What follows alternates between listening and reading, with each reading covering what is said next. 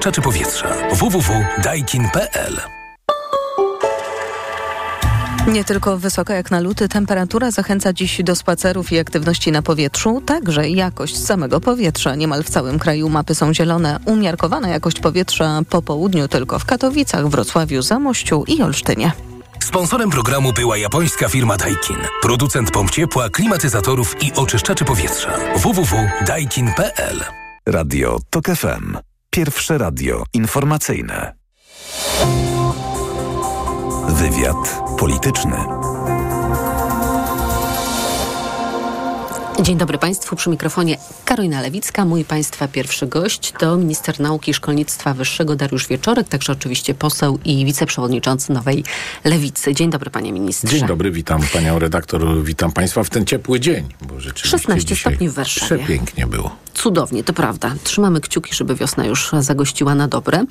Kolegium Humanum będzie naszym głównym tematem, głównym tematem naszej rozmowy. Rektor Kolegium Humanum Paweł III oraz sześć innych osób z tej uczelni usłyszało kilka dni temu zarzuty udziału w zorganizowanej grupie przestępczej. Nawet pan rektor kierowania grupą przestępczą. W skrócie chodziło o handel lewymi dyplomami, ale na rektorze, o czym informuje prokuratura krajowa, także ciążą zarzuty natury obyczajowej. To prywatna uczelnia, która powstała w Warszawie w 2018 roku. Co ma pan tak generalnie do powiedzenia na temat tego procederu, który kwitł przez ostatnie lata? No tak, przede wszystkim y, y, przyznam się szczerze, że y, od razu po objęciu funkcji to, to pierwsze tygodnie to było rzeczywiście sporo informacji dotyczących tej uczelni. A informacji od kogo? Od pracowników, od studentów. tak? Od, od... Tak jest. I od również pracowników. To, to oczywiście anonimy. Mhm. Natomiast... A, czyli sygnaliści się pojawili. Sygnaliści się pojawiali. I, I jakiego rodzaju były to informacje? No, dotyczące właśnie tego, że to jest handel y, dyplomami, że zajęcia się nie odbywają, a, a, a że egzaminy są, są fikcją.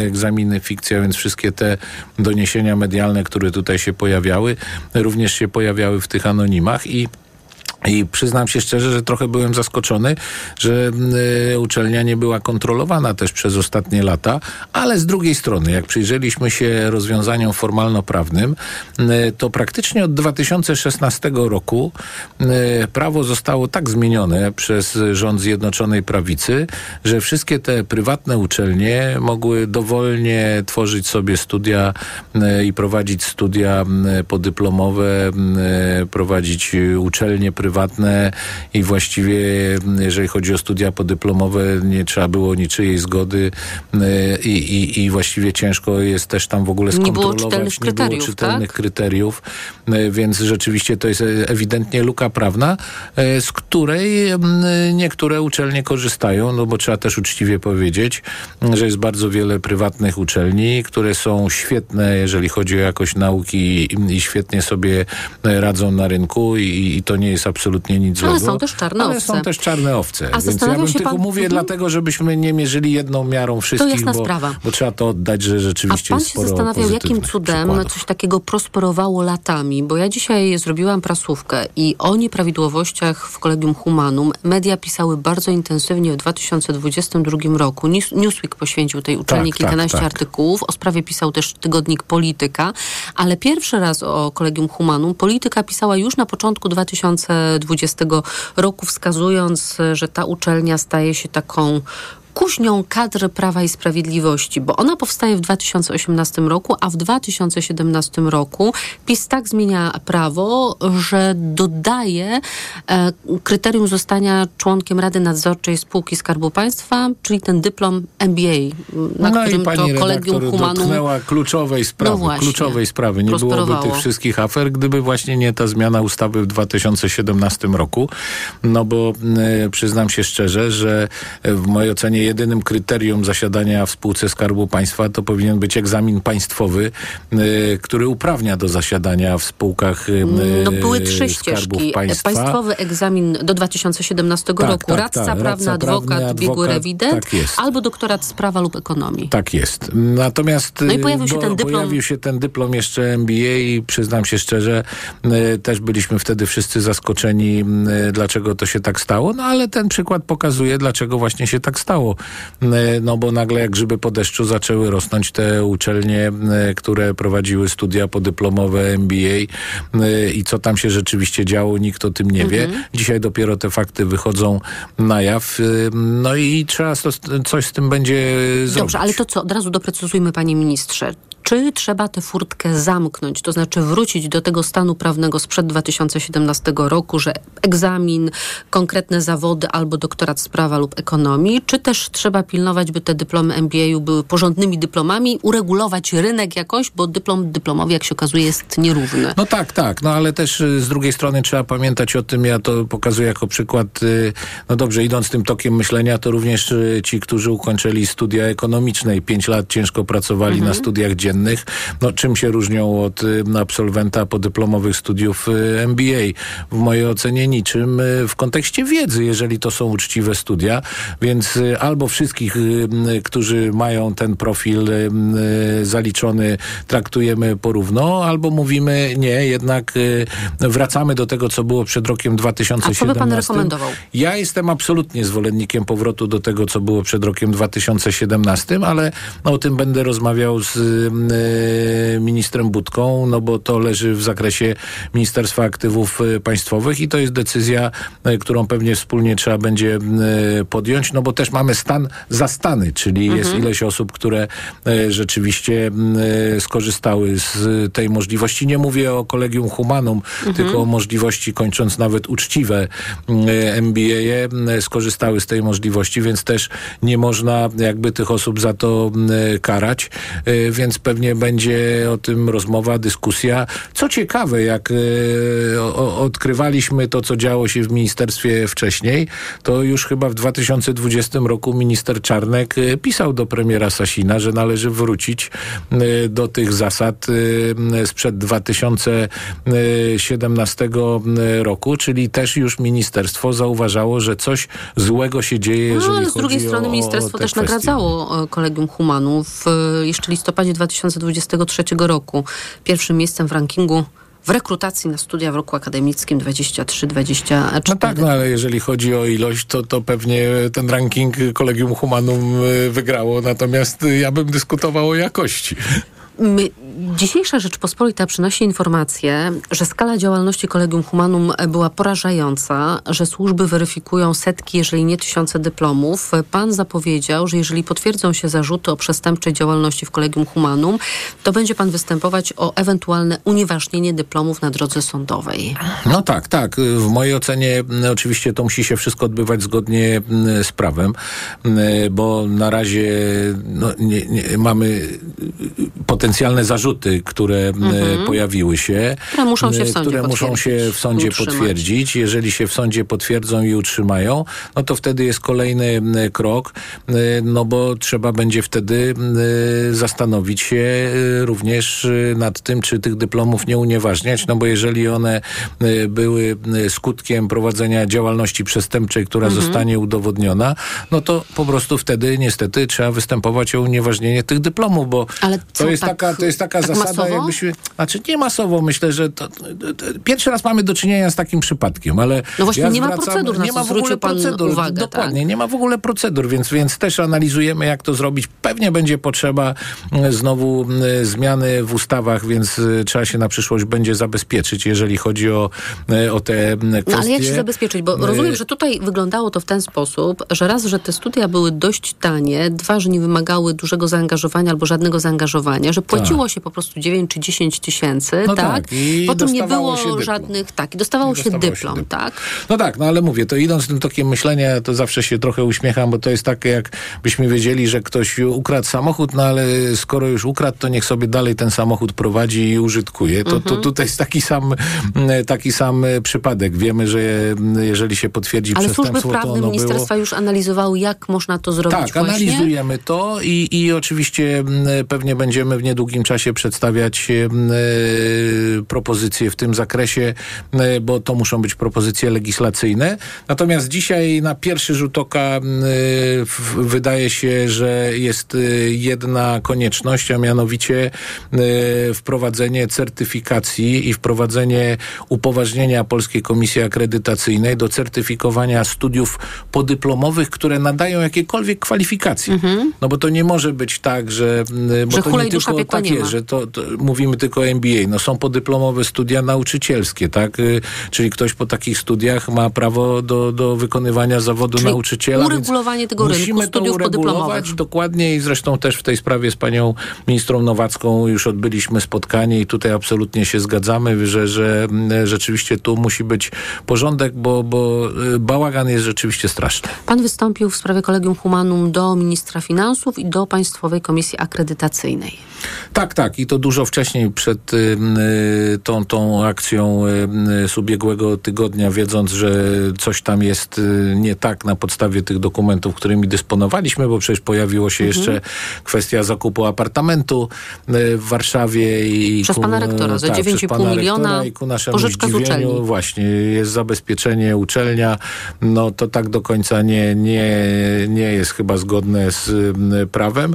No ale dlatego poprosiliśmy y, pana ministra finansów i Krajową Administrację Skarbową o zweryfikowanie y, i o kontrolę y, skarbową w, w uczelni, po to, żebyśmy mieli też wiedzę, jak wyglądają finanse uczelni, no bo to w końcu jest prywatny, prywatny podmiot, a oprócz tego tu, tu jest kolejny problem, bo właściwie Polska Komisja Akredytacyjna nic nie ma do, do tych uczelni podyplomowych, uczelni prywatnych i studiów podyplomowych, właściwie nic tam nie może zrobić, więc jedyna rzecz to poprosiliśmy y, Komisję Akredytacyjną o to, żeby zweryfikowała od strony y, jakości nauczania te kierunki studiów, które ta uczelnia prowadzi, czyli prosimy o sprawdzenie tych programowych kwestii.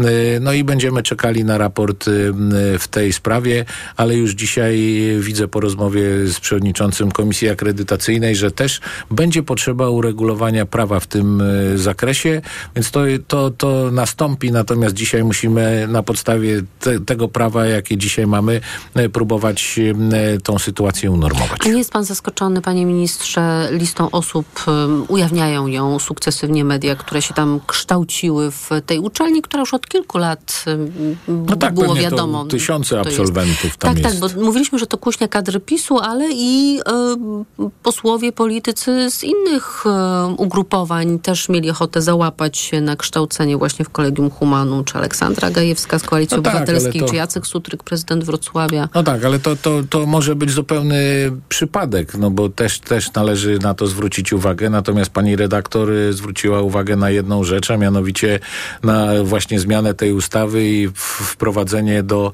y, y, tych uprzywilo- uprzywilejowanych, jeżeli chodzi o zasiadanie w spółkach Skarbu Państwa, absolwentów y, z dyplomem y, MBA. No nie zakładam, że pani posłanka Gajewska, będąca w opozycji, liczyła na to, że dostanie miejsce w Radzie No ale Nadzorczej. kiedyś się z opozycji przychodzi do rządu, jak No pokazuje tak, historia, no nie, no prawda? tak, I tak, można tutaj jest- myśleć przyszłościowo. Jest, no może i takie myślenie że ma się było, dyplom także i- natomiast, natomiast y, w tym te, tego przypadku tak bym nie rozpatrywał.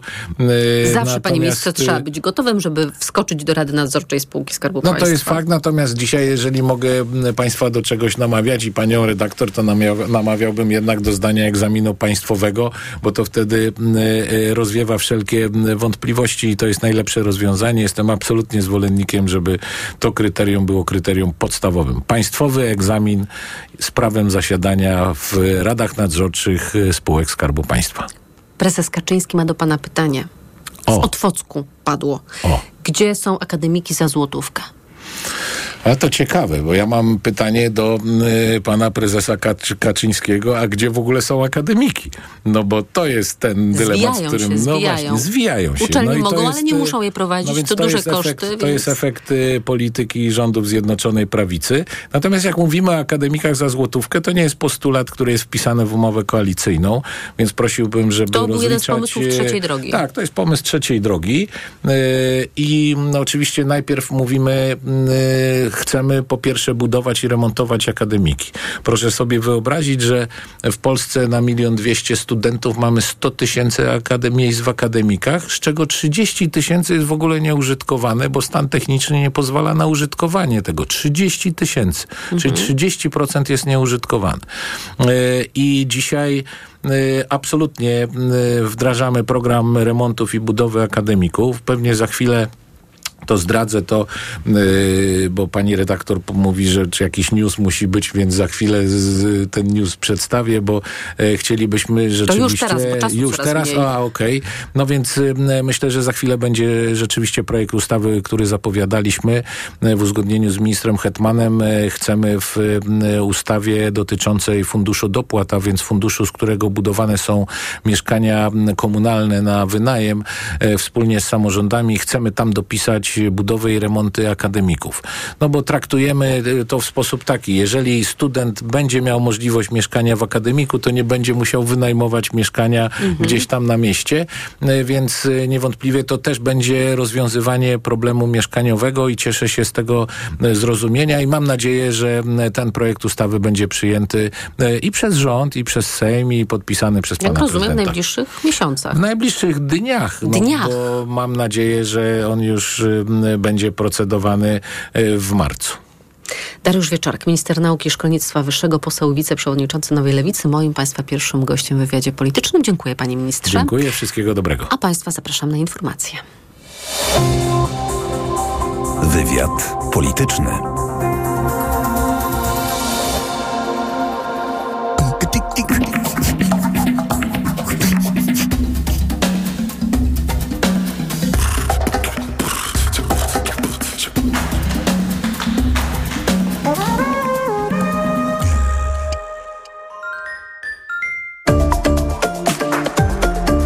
Ekonomia 360.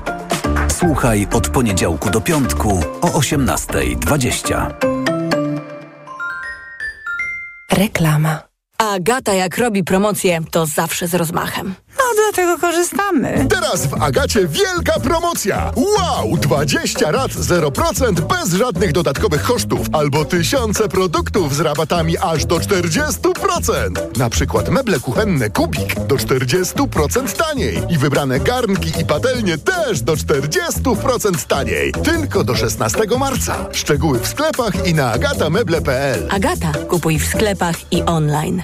Porozmawiajmy o zakładaniu firmy. Jest z nami Radek Kotarski. Panie Radku, czy zna pan słowo infakt? Oczywiście, że tak. Co to znaczy infaktować? Infaktować to prowadzić firmę bez zmartwień. A ten, kto infaktuje, Ten wystawia faktury w aplikacji Infakt, a księgowy z Infaktu dba o porządek w księgowości. infaktycznie. Załóż firmę bezpłatnie i bez wychodzenia z domu na infakt.pl. Infakt. Zakładanie firm i księgowość w jednym miejscu. Polecamy. Wodek Markowicz. I Radek Kotarski.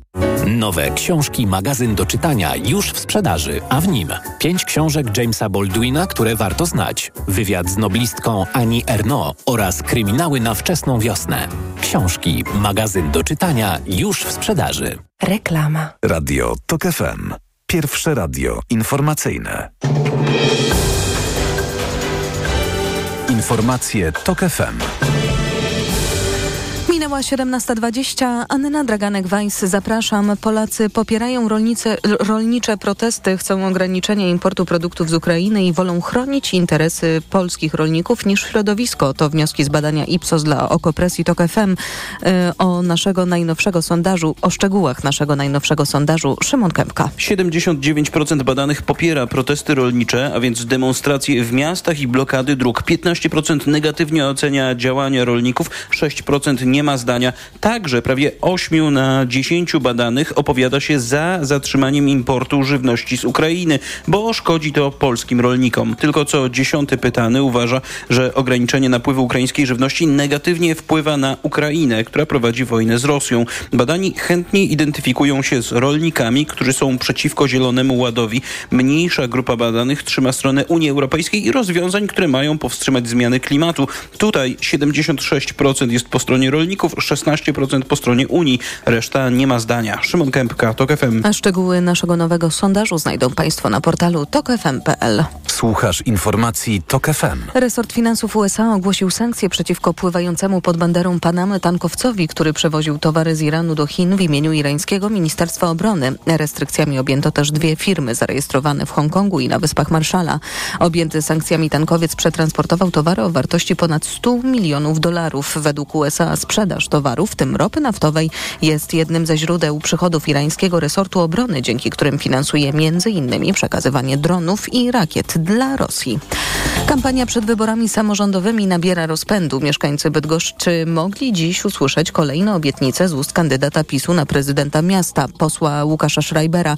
Tym razem dotyczą one działających od 2022 roku parkingów Park and Ride, które nie cieszą się zbyt dużą popularnością kierowców. No to jest próba ratowania jakby sytuacji, w której jesteśmy już dość beznadziejnej oczywiście, tego systemu. Osoby, które mają sieciówkę, niech parkują tutaj za darmo. No to jest jedyna forma, żeby na tym parkingu zamiast jednego, no może było jednak trochę więcej tych samochodów. No a z kolei w weekendy otwieramy to dla wszystkich mieszkańców, podnosimy szlaban. W grudniu ubiegłego roku na wszystkich pięciu parkingach Park and Ride w Bydgoszczy sprzedano łącznie zaledwie 4 tysiące biletów. Budowa systemu z udziałem unijnych pieniędzy kosztowała 45 milionów złotych. Kolejne informacje w TOK FM o 17.40.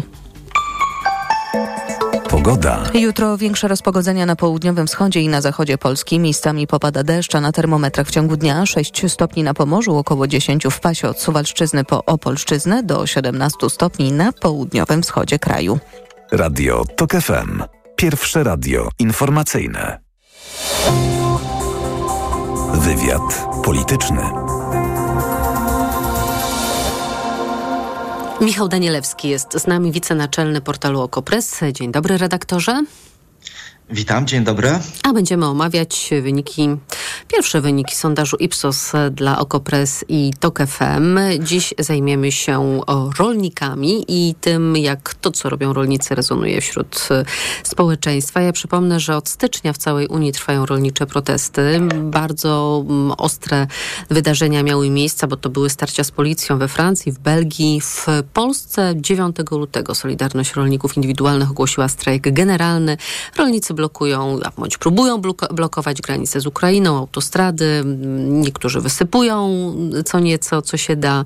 Kulminacja protestów przypadła dzisiaj w Warszawie. O 11 rolnicy wyruszyli sprzed Pałacu Kultury i Nauki, przeszli przed kancelarię premiera. Główne postulaty to oczywiście wycofanie się z postanowień Unijnego Zielonego Ładu. Komisja Europejska tutaj ustępuje na całej linii frontu i ograniczenie importu żywności z Ukrainy. No i teraz, panie redaktorze, nasz sondaż. Pierwsze pytanie że trwają protesty rolników, co pewnie każdy miał szansę odnotować. Blokują drogi, demonstrują w miastach. Pytamy, czy generalnie popierają Państwo te protesty, czy są im Państwo przeciwni. No i okazuje się, że przygniatająca większość naszych rodaków popiera to, co rolnicy robią. Tak, i to jest dosyć, muszę powiedzieć, zaskakujące, w tym sensie, że mm, no, tak masowe, masowe poparcie w ogóle dla protestu społecznego w Polsce, a osobliwie dla, po, dla, dla protestu rolników, to jest coś nowego. Zwłaszcza, że jeśli y, zobaczymy szczegółowe dane, to tam się okazuje, że w zasadzie tak masowe poparcie jest niezależne od wszelkich cech y, demograficznych badanych. Obojętnie, czy mówimy o najmniejszych miejscowościach, wsiach, czy o największych aglomeracjach, obojętnie mówimy, czy mówimy o młodych, czy o starych, obojętnie w zasadzie w, i w elektoraty jakiej partii się wpatrzymy, wszędzie tam poparcie dla protestów e, jest, Jest bardzo, bardzo wysokie. duże. To ja od razu podam, jak to wygląda. Zdecydowanie popieram 47% te protesty rolników. Raczej popieram 32%, co łącznie daje nam 79% poparcia. Raczej jestem przeciw, mówi 10%, zdecydowanie jestem przeciw 5%, 6% odpowiada. Nie wiem, trudno powiedzieć. E, To jest bardziej ska- zaskakujące, że jeśli sobie przypomnimy mm, takie kanoniczne protesty rolnicze polegające właśnie na blokowaniu dróg, e, wysypywaniu em, zboża albo jakichś artykułów e, rolnych na ulicę i tak dalej, i tak no to to zazwyczaj nie spotykało się z jakąś ogromną sympatią Polaków. Nie wiem, powstawały em, piosenki przeciwko blokadom samoobrony i tak dalej, i tak dalej. No to nie był najbardziej, to nie była najbardziej popularna forma protestu. No bo to powstaje- utrudniało życie, tak? Ludzie nie mogli dojechać, przejechać, stali w jakichś korkach. Więc zdecydowanie tutaj jest e, istotnym pytanie, cóż takiego się stało, albo cóż takiego się dzieje, że to poparcie dla protestów rolniczych jest tak masowe. Bo trzeba dodać, że my nie zadaliśmy tylko pytania o generalne poparcie dla protestu rolników, ale również skonfrontowaliśmy racje rolników, na przykład z racjami Ukraińców, to znaczy w tym sensie, że blokada żywności z Ukrainy e, może zaszkodzić e, walczącemu z Rosją krajowi, jak również skonfrontowaliśmy argumenty rolników z, właśnie z walką z katastrofą klimatyczną w postaci Zielonego Ładu i proporcje poparcia dla interesu polskich rolników, no, były generalnie tożsame. To znaczy 79% uważa, że należy zatrzymać import żywności z Ukrainy, 75% dla 75% ankietowanych bliższe jest stanowisko polskich rolników, a nie założeń e, Zielonego Ładu, który ma z katastrofą klimatyczną e, walczyć. No i tu już jest naprawdę wow. To znaczy jest to, mm, to jest nadużywane słowo, ale można powiedzieć, że jest to w jakimś sensie e, szokujące, a na pewno jest to bardzo ciekawy fenomen. No i teraz wydaje mi się, że od razu też dlaczego powiedzmy, tak się- że myślę, już zaraz oddaję e, głos e, pańskiej intuicji,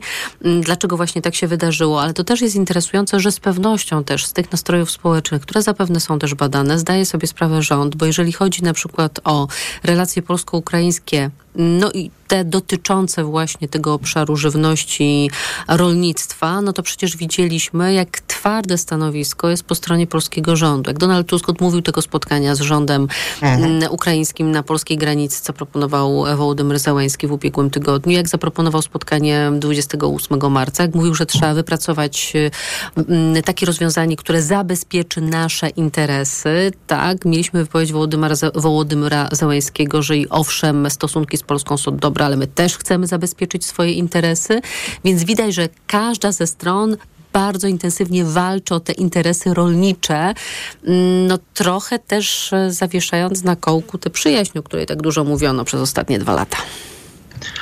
Pytanie tylko, czy ta sympatia, ym, i to jest chyba najważniejsze pytanie, które ni- niestety twardej odpowiedzi na to pytanie nie dostaniemy, możemy tylko wysnuwać hipotezy, a to pytanie brzmi, czy ta sympatia dla protestu rolników nie jest w pewnym sensie zastępcza.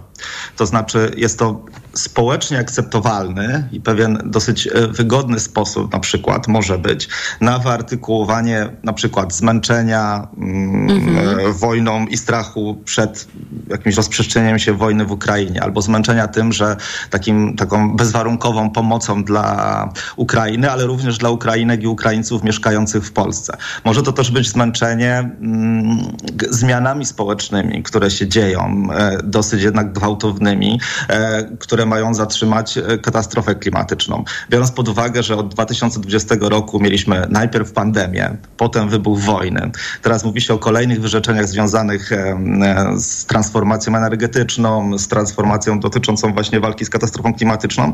To może być znak, to poparcie dla protestu rolników, że to jest dla Polaków zbyt wiele. Oczywiście jak się zadaje takie pytanie bezpośrednio, to znaczy czy popierasz politykę Unii Europejskiej, albo czy popierasz, mm, popierasz e, pomoc dla walczącej Ukrainy, to oczywiście taki, taka poprawność polityczna lub taki Przyzwoitość. potrzeba po, potrzeba, albo potrzeba bycia w, wyobrażalnym dla siebie y, mainstreamie i takiej mm, większości em, i udzielania akceptowanej odpowiedzi może powodować, że te proporcje, które są za pomocą Ukrainie i za y, walką z katastrofą klimatyczną są zawyżone. A kiedy właśnie mamy taki symbol jak protesty rolnicze, które generalnie, no jednak jeśli je skondensować e, do takich prostych haseł, no to polegają na tym, że nie, już stop, nie możemy naszych polskich interesów poświęcać e, na korzyść e, Ukrainy. Być może Ukraińcy walczą w naszej sprawie, ale już zrobiliśmy wystarczająco dla nich wiele i trzeba to zatrzymać. To jest taka właściwie jedna teza, a druga jest teza taka, że to właściwie co, co Unia Europejska robi w walce z katastrofą klimatyczną, to już jest właściwie takie no, szaleństwo, to jest za dużo, nie jesteśmy na to gotowi, to trzeba robić stopniowo. No i jeśli by potraktować e, to poparcie dla rolników w ten sposób, to znaczy, że to jest poparcie dla takiej e, politycznej w zasadzie agendy, no to wydaje mi się, że może to być dobry omen lub dobry znak w zasadzie dla Konfederacji, która takie tezy, oczywiście dużo bardziej radykalnie wyrażane i, I wprost, i, i wprost, e, konsekwentnie głosi od lat. To zresztą jest bardzo, bardzo symptomatyczne, jeśli spojrzymy na poparcie dla protestów rolników właśnie w elektoracie Konfederacji, który w naszym badaniu wcale nie jest taki mały, o czym e, szerzej poinformujemy jutro. No to to są proporcje, które znamy mm, z Korei Północnej, tak? To znaczy 100% wyborców Konfederacji generalnie popiera rolnicze protesty, 100% wyborców Konfederacji uważa, że należy zatrzymać e, import żywności z Ukrainy i niemal 100% e, dla 100% bliższe bliższe jest stanowisko polskich rolników, a nie mm, polityki klimatycznej Unii Europejskiej. No więc to są mm, nawet na tle tak masowego poparcia dla protestu rolników, no proporcje niespotykane, więc e, być Ale może to też nie jest tylko kazus Polski, tak? Bo jeżeli teraz spojrzymy na tę kampanię przed wyborami do Parlamentu Europejskiego, które czekają Europę między 6 a 9 e, czerwca i to, co policy, politycy z tego mainstreamu unijnego zaczynają mówić o polskim Polskim Zielonym Ładzie, to ewidentne jest to, że poparcie dla Zielonego Ładu słabnie ze strony czołowych polityków i czołowych frakcji brukselskich, że Komisja Europejska, Bruksela już się zorientowały, że rzeczywiście ludzie nie dźwigają tych wyzwań klimatycznych i kosztów związanych z transformacją energetyczną, że czasy są wyjątkowe, bo wojenne i że tych obciążeń, być może na razie tylko emocjonalnych, ale za chwilę finansowych jest zbyt dużo. Mhm. Tak, to jest bardzo ważny kontekst. E, zresztą można przeczytać w Okopres doskonałą analizę Pauliny Pacuły na ten temat. To znaczy, że partie centroprawicowe i również liberalne, europejskie, no trochę przyjmują, jeśli chodzi o Zielony Ład, e, narrację skrajnej prawicy.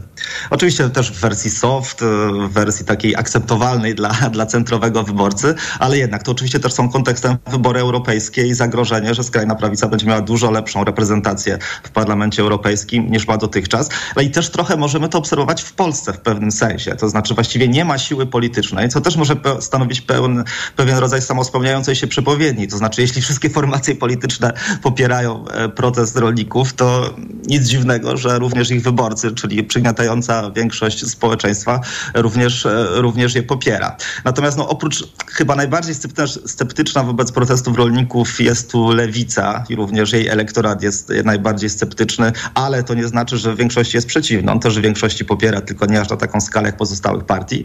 No ale elektoraty pozostałych partii, jak już mówiliśmy, e, są zdecydowanie za. No i też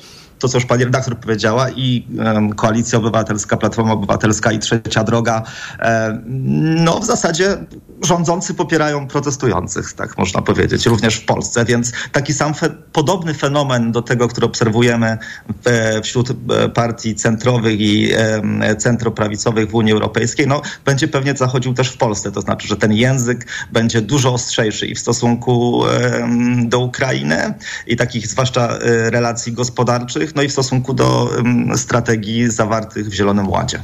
To jeszcze kwestia mm, Ukrainy, bo myślę sobie, mm, że jeżeli e, słuszna jest pańska intuicja, a zapewne tak jest dotycząca tego, że obserwujemy e, no, zmianę nastrojów, jeżeli chodzi o mm, Ukrainę, to znaczy pomagajmy, owszem, ale już e, nie jesteśmy w stanie na takie mm, pełne poświęcenie, jeżeli chodzi o ten konflikt e, na wschodzie, to, to też jest chyba ważny sygnał dla rządzących, dla elit politycznych, bo jeżeli teraz słyszymy w Europie, także w Polsce, taką retorykę wojenną, że musimy tutaj więcej wydawać i na pomoc militarną czy humanitarną dla Ukrainy, i na zbrojenia. Mówił o tym też już expressis verbis Donald Tusk, który twierdzi, że jest sytuacją przejęty. Będzie przecież w drugiej połowie marca zamknięte posiedzenie Sejmu dotyczące bezpieczeństwa i obronności naszego mm, kraju. No to też trzeba mieć wsparcie społeczne dla takich działań, dla jeszcze większych wydatków, tak, na rzecz Ukrainy i na rzecz e, własnej armii. Więc jeżeli te nastroje są takie w drugą stronę, to też chyba jest ważny sygnał dla rządzących, że trzeba się jakoś skomunikować ze społeczeństwem i pewne rzeczy wytłumaczyć.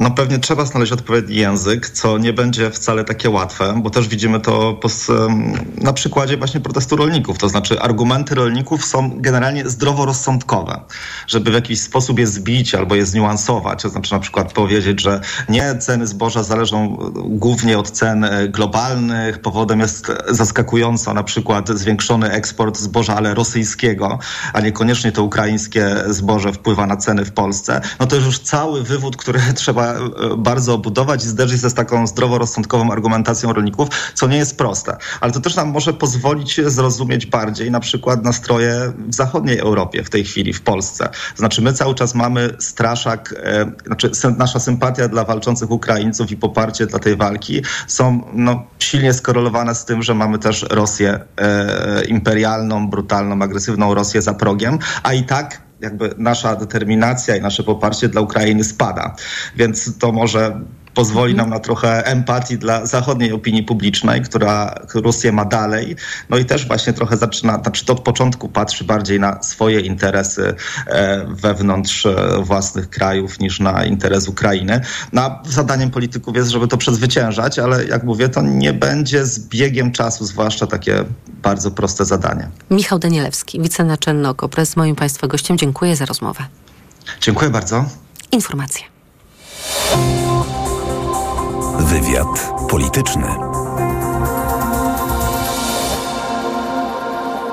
Reklama. RTV Euro AGD. Sensacja! Trwa Euro Super Days, a w nich tylko do czwartku super rabaty na produkty objęte promocją. Zmywarka do zabudowy Whirlpool. Technologia szósty zmysł. Najniższa teraz ostatnich 30 dni przed obniżką to 1349. Teraz za 1299 zł.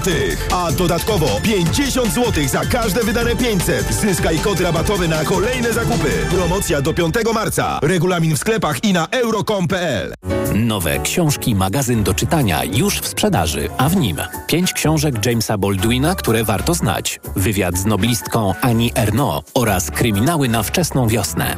Książki, magazyn do czytania już w sprzedaży. Dzień dobry, tu Kultura Liberalna. Podczas ostatnich wyborów parlamentarnych my Polacy jednym głosem powiedzieliśmy państwo to my. Zagrożenia dla demokracji jednak nie znikają. Wciąż istnieją autorytarne pokusy. Kultura Liberalna to tygodnik, który nie ustaje w walce o demokratyczne standardy. Bronimy wolności słowa i rządów prawa. Jako organizacja pożytku publicznego prosimy o przekazanie 1,5% podatku na niezależnych dziennikarzy. Dziękujemy za Wasze zaufanie. Katarzyna Skrzydłowska-Kalukin. Marlena Wojciechowska. Czekasz na wiosnę. A my zabieramy Cię w marcu do Krainy Lodu. Kraina Lodu. Music Show on Ice. Łyżwiarze, akrobaci i soliści musicalowi. W Warszawie, Toruniu, Zabrzu i Krakowie. Bilety na Kup Bilecik i eventim.pl. Więcej na promuzika.pl. Biedronka najtańsza wśród dyskontów. Styczniowe badanie ASM Salesforce Agency potwierdza, że wśród dyskontów najtańsza jest Biedronka. Z najnowszych danych jasno wynika, że to właśnie Biedronka ma najtańszy koszyk artykułów codziennego użytku wśród dyskontów objętych zestawieniem. Dokładnie tak. Biedronka najtańsza wśród dyskontów. I to dobry powód, by iść do Biedronki. Więcej szczegółów na biedronka.pl ukośnik najtańszy koszyk ASM. Mega okazje w Media Expert. Smartfony, laptopy, telewizory, odkurzacze, ekspresy do kawy, pralki i suszarki, lodówki i zmywarki w super niskich cenach. Jestem aktorem w swojej pracy, często używam masek, ale sąd to nie jest miejsce na grę aktorską. Oskarżony powinien mieć prawo obrony, sędzia powinien być bezstronny, a kara powinna być sprawiedliwa. Wszystko powinno być prawdziwe. Fundacja Batorego dba o wolne sądy bez masek teatralnych i gry. Wspieraj z nami demokrację i równe prawa w Polsce. Przekaż 1,5% podatku Fundacji Batorego. Grzegorz Damięcki. Numer KRS znajdziesz na stronie www.1%batory.org.pl Lubisz ryzyko? Z nami możesz wygrać więcej niż myślisz. Dołącz do nowego programu. Tylko dla mężczyzn. Sprawdź się na ryzykanci.pl. Zapraszam. Zygmunt Heiser. Przepraszam, coś pani zgubiła. Mój magnes, bardzo dziękuję. Suplement diety Neomak Forte D3. Magnes. Może stąd to przyciąganie. Ja też biorę magnes. Sporo nas łączy. Łączy to Neomak Forte D3, dużą dawkę magnezu i aż 2000 jednostek witaminy D. Kosztuje 2 zł więcej niż Neomak Forte, a daje mi świetną odporność. Przekonała mnie pani. Zmieniam swój magnes na Neomak Forte D3. To może teraz ja przekonam panią, żebyśmy poszli na kawę. Chyba, że jest pani odporna również na mnie. Neomak Forte D3. Więcej niż magnes. Aflofarm. Niedawno temu, ale tu i teraz blisko Ciebie żyją prawdziwi bohaterowie. Żyją krótko i szczęśliwie. Wspomóż podopiecznych Fundacji Warszawskie Hospicjum dla Dzieci. Podaruj 1,5%, by mogli żyć na 100%. Reklama. Radio TOK FM. Pierwsze radio informacyjne. Informacje TOK FM. Minęła 17.41. Anna Draganek-Weiss, zapraszam. Rolnicy z całej Polski przeszli dziś ulicami Warszawy. Nie zgadzają się z zapisami unijnego Zielonego Ładu i importem żywności z Ukrainy. W czasie marszu padały nawet żądania o całkowitą blokadę granicy. Rolnicy protestowali m.in. przed Sejmem i kancelarią premiera. Tam przyjęli ich przedstawiciele rządu, którzy odebrali listę najpilniejszych postulatów. Sami rolnicy nie, ma, nie mają zamiaru rezygnować z kolejnych protestów. No rząd robi uniki. Na przeczekanie bierze. No, no jest, jest ciężko. No, przede wszystkim żywne, y, zboża nie można sprzedać, bo y, nie skupują po prostu. Zboże leży. Niekiedy nawet już dwuletnie nawet, jest dwóch lat.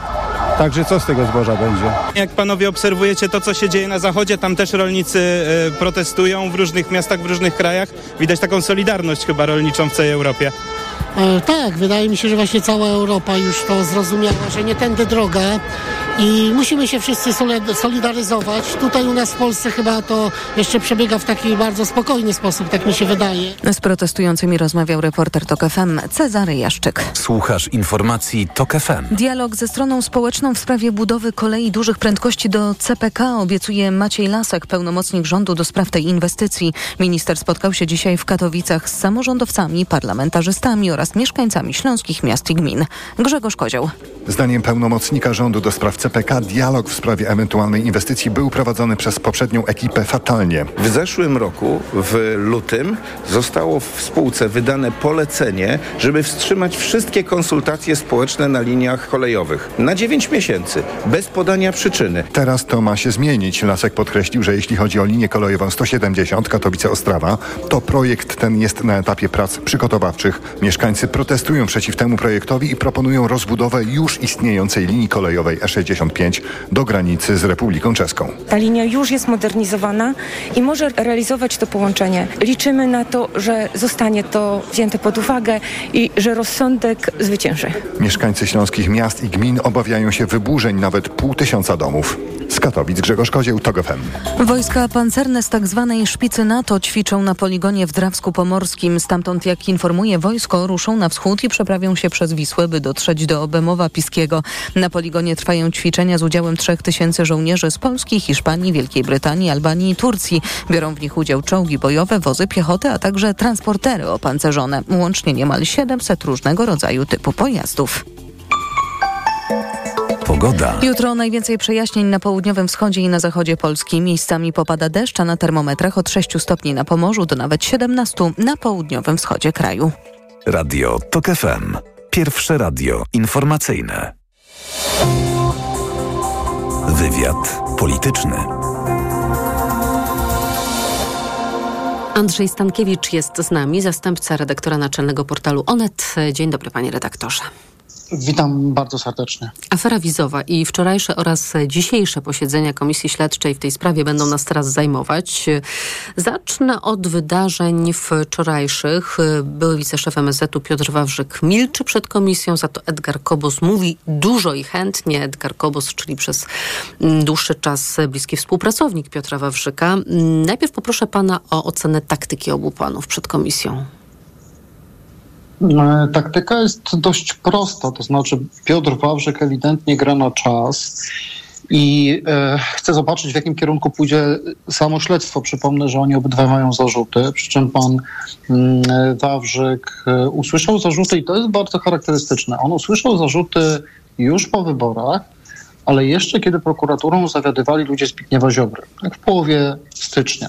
I już wówczas pojawiły się teorie, uważane za spiskowe, które dzisiaj trochę zyskują na wiarygodności, że te zarzuty zostały Wawrzykowi postawione po to, żeby mógł zasłonić się nimi występując przed komisją śledczą i odmówić składania zeznań. Gdyby Mhm. on nie miał zarzutu do dziś, Gdyby nie miał zarzutów, a realnie mógłby nie mieć, bo Prawo i Sprawiedliwość zwlekało z zarzutami dla niego od kwietnia minionego roku. Więc gdyby te kilka tygodni później e, prokuratura e, chciała mu zarzuty postawić, gdyby kilka tygodni poczekała, to on z, e, stawi, stawiwszy się wczoraj przed komisją śledczą, musiałby zeznawać, odebrany by od niego przysięgę, musiałby zeznawać to, co wie, e, ryzykując odpowiedzialność karną za składanie fałszywych zeznań. A w momencie, kiedy ma zarzuty, to mógł się zasłonić, e, mm, e, zasłonić tajemnicą śledztwa i to było wszystko. Natomiast zwracam uwagę, że jeszcze w grudniu czy na początku stycznia wypowiedzi jego adwokatów były takie, że on przed komisją śledczą się stawi, bez względu na to, czy będzie miał zarzuty, czy też nie, to będzie zeznawał. Ale podobnie Ewidentnie było, jeżeli chodzi zmieniło. o prokuratora, panie redaktorze, bo przed prokuratorem też Piotr Wawrzyk zamilkł, by potem wydać oświadczenie, mówiąc, że tak naprawdę no, oczywiście chce całą sprawę wyjaśnić, poinformować e, o, swojej wiedzy na ten temat, tylko że jak zawsze dochodzi do jakiegoś sprawdzam, czy to przed prokuratorem, czy przed komisją śledczą, to okazuje się, że wtedy Piotr Wawrzyk wybiera milczenie. Z kolei e, Edgar Kobos e, przyznał się przed komisją śledczą, że przyznał się do większej liczby przestępstw niż te, które początkowo zarzucała mu prokuratura i że bardzo chętnie będzie o wszystkim opowiadał, bo dotychczas nie miał zapewnionych warunków do bezpiecznego przekazywania wiedzy. Zresztą wczoraj był niejawnie przesłuchiwany przez komisję przez 4,5 godziny. Przewodniczący Michał Szczerba powiedział, że no, posłowie uzyskali wyczerpujące odpowiedzi i nową wiedzę. Czyli tu jest ta strategia na, na mówienie, tak jak mówiłam, dużo i chętnie. On na tej zamkniętej części powtórzył głównie to, co mówi w tym niejawnym śledztwie w prokuraturze, czyli on. Ym, Moim zdaniem Michał Szczerba y, trochę jest dyplomatyczny albo trochę przesadza, dlatego że ewidentnie e, e, Kobos prowadzi tako, taką, ma taką taktykę. On powiedział posłom na zamkniętej części to, co zeznał w prokuraturze w niejawnym śledztwie, ale on nadal wysyła sygnały, wiem więcej. Mówi, że wielu ludzi było zaangażowanych w, w tę aferę, że wiedza o systemie patologicznym wydawania wiz była powszechna, wiedza o naciskach Wawrzyka na wydawanie wiz była powszechna i tak dalej, i tak dalej. Jednocześnie mówi dość otwarcie na tej jawnej części, krytykując prokuraturę, tak jak pani powiedziała, to jest prokuratura w czasach Zbigniewa Ziobry, no ona nie była zainteresowana wyjaśnieniem tej sprawy, bo sprawa była gorąca politycznie. I nawet dzisiaj wiemy, bo Gazeta.pl ujawniła raport Jacka Kurskiego dotyczący kampanii, kolejną jego część, że afera wizowa jest uważana za taki punkt zwrotny. Więc Mhm. Ziobro czuł, że to jest sprawa grzęska polityczna, dlatego nie y, prowadził żadnych realnych działań, żeby Kobos dostał to, na czym mu zależy. A na czym mu zależy? On wczoraj właściwie wprost to wyartykułował. On chce zostać małym świadkiem koronnym.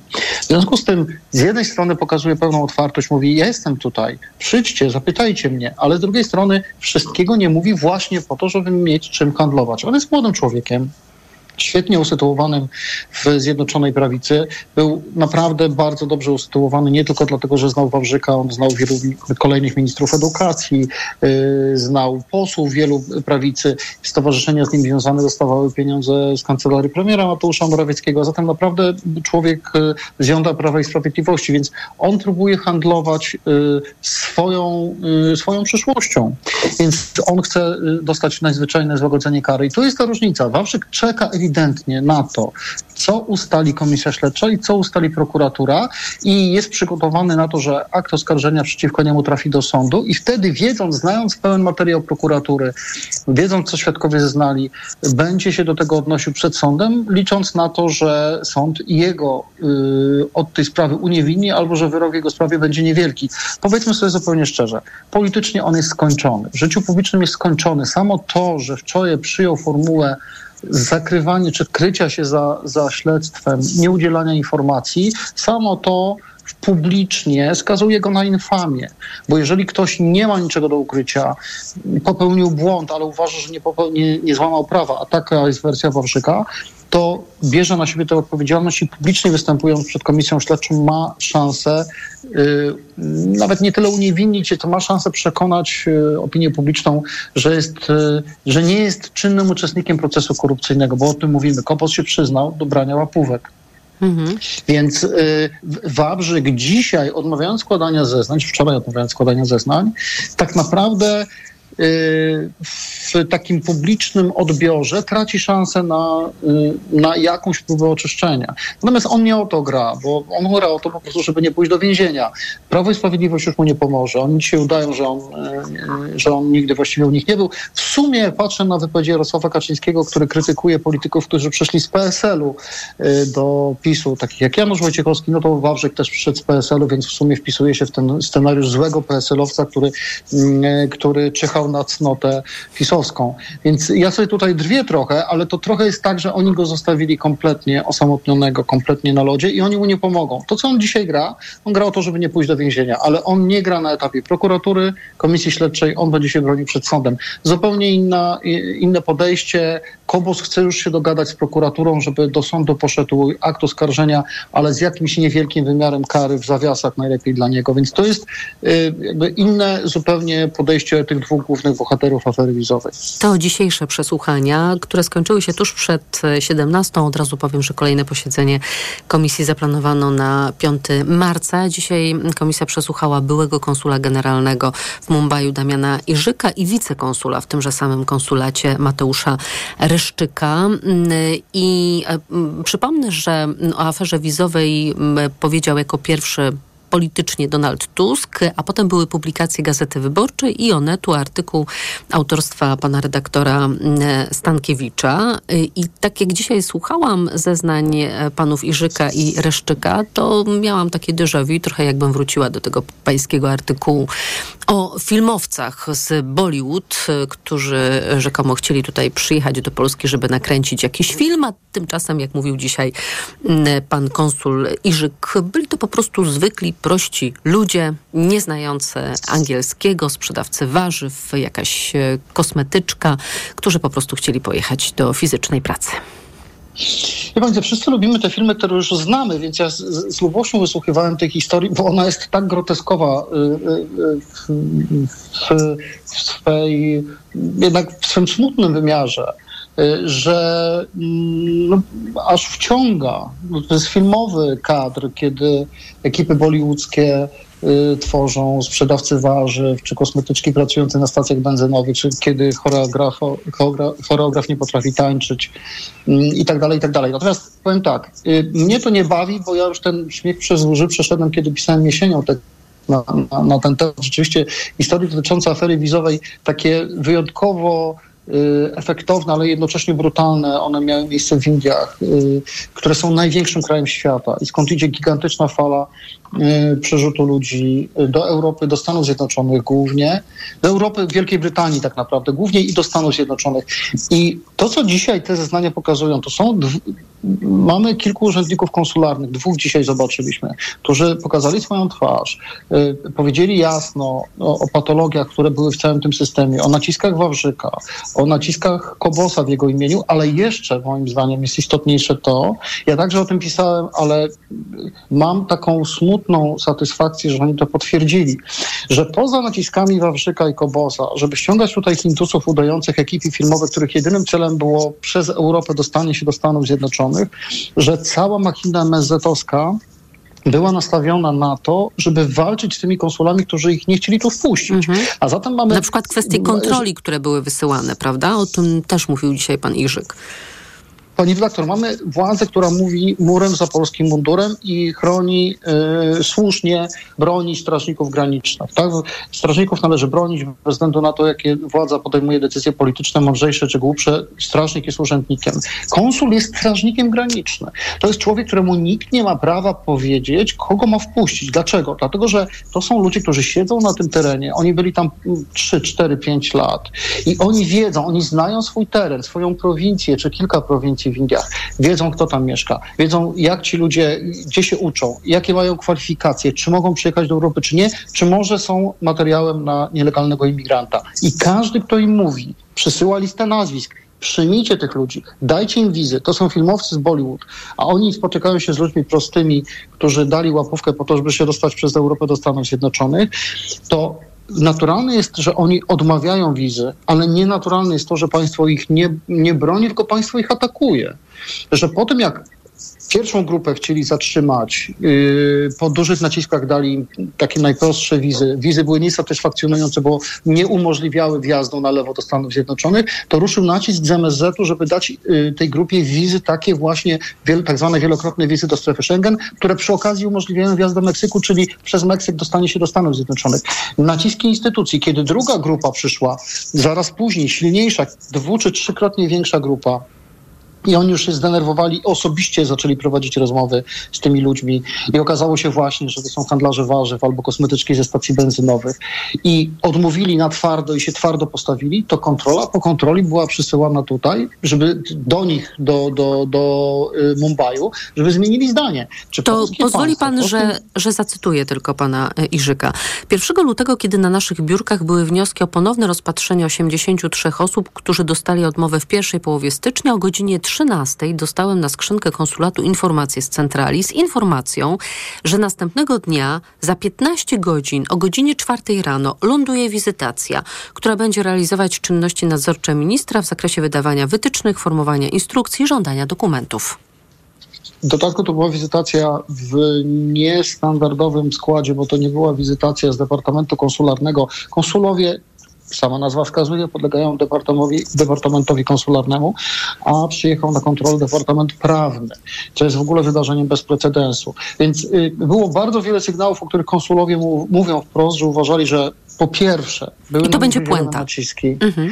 a po drugie, że stosowano wobec nich szykany. Puenta jest niestety smutna. Z czworga y, urzędników konsularnych, którzy w Bombaju zatrzymywali tych nieszczęsnych filmowców, których Wawrzyk z Kobosem tu za łapówki, które przyjmował Kobos, próbowali przepnąć, dwoje już jest poza administracją. Zostali ukarani za to, że chronili naszego wspólnego interesu, powiem tak górnolotnie, ale tak po prostu to wygląda. Andrzej Stankiewicz, zastępca redaktora naczelnego portalu Onet. Dziękuję panie redaktorze za Dziękuję rozmowę. bardzo. Wywiad polityczny dobiega końca. Program wydawał Tomasz Krzemiński, a zrealizował go Adam Szuraj. Za chwilę Adam Oska zaprosi Państwa na TOK 360. Ja życzę Państwu dobrego wieczoru i do usłyszenia.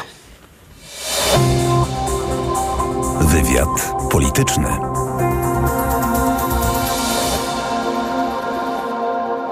Wszystko, co miałem do powiedzenia w objętej przesłaniem sprawie, zawarłem w swobodnej fazie swojej wypowiedzi. Zna pan raport NIK-u dotyczący organizacji wyborów kopertowych? Odpowiedź na to pytanie zawarłem w swobodnej wypowiedzi o objętej przesłaniem sprawie. My zadajemy panu pytania, a pan próbuje rżnąć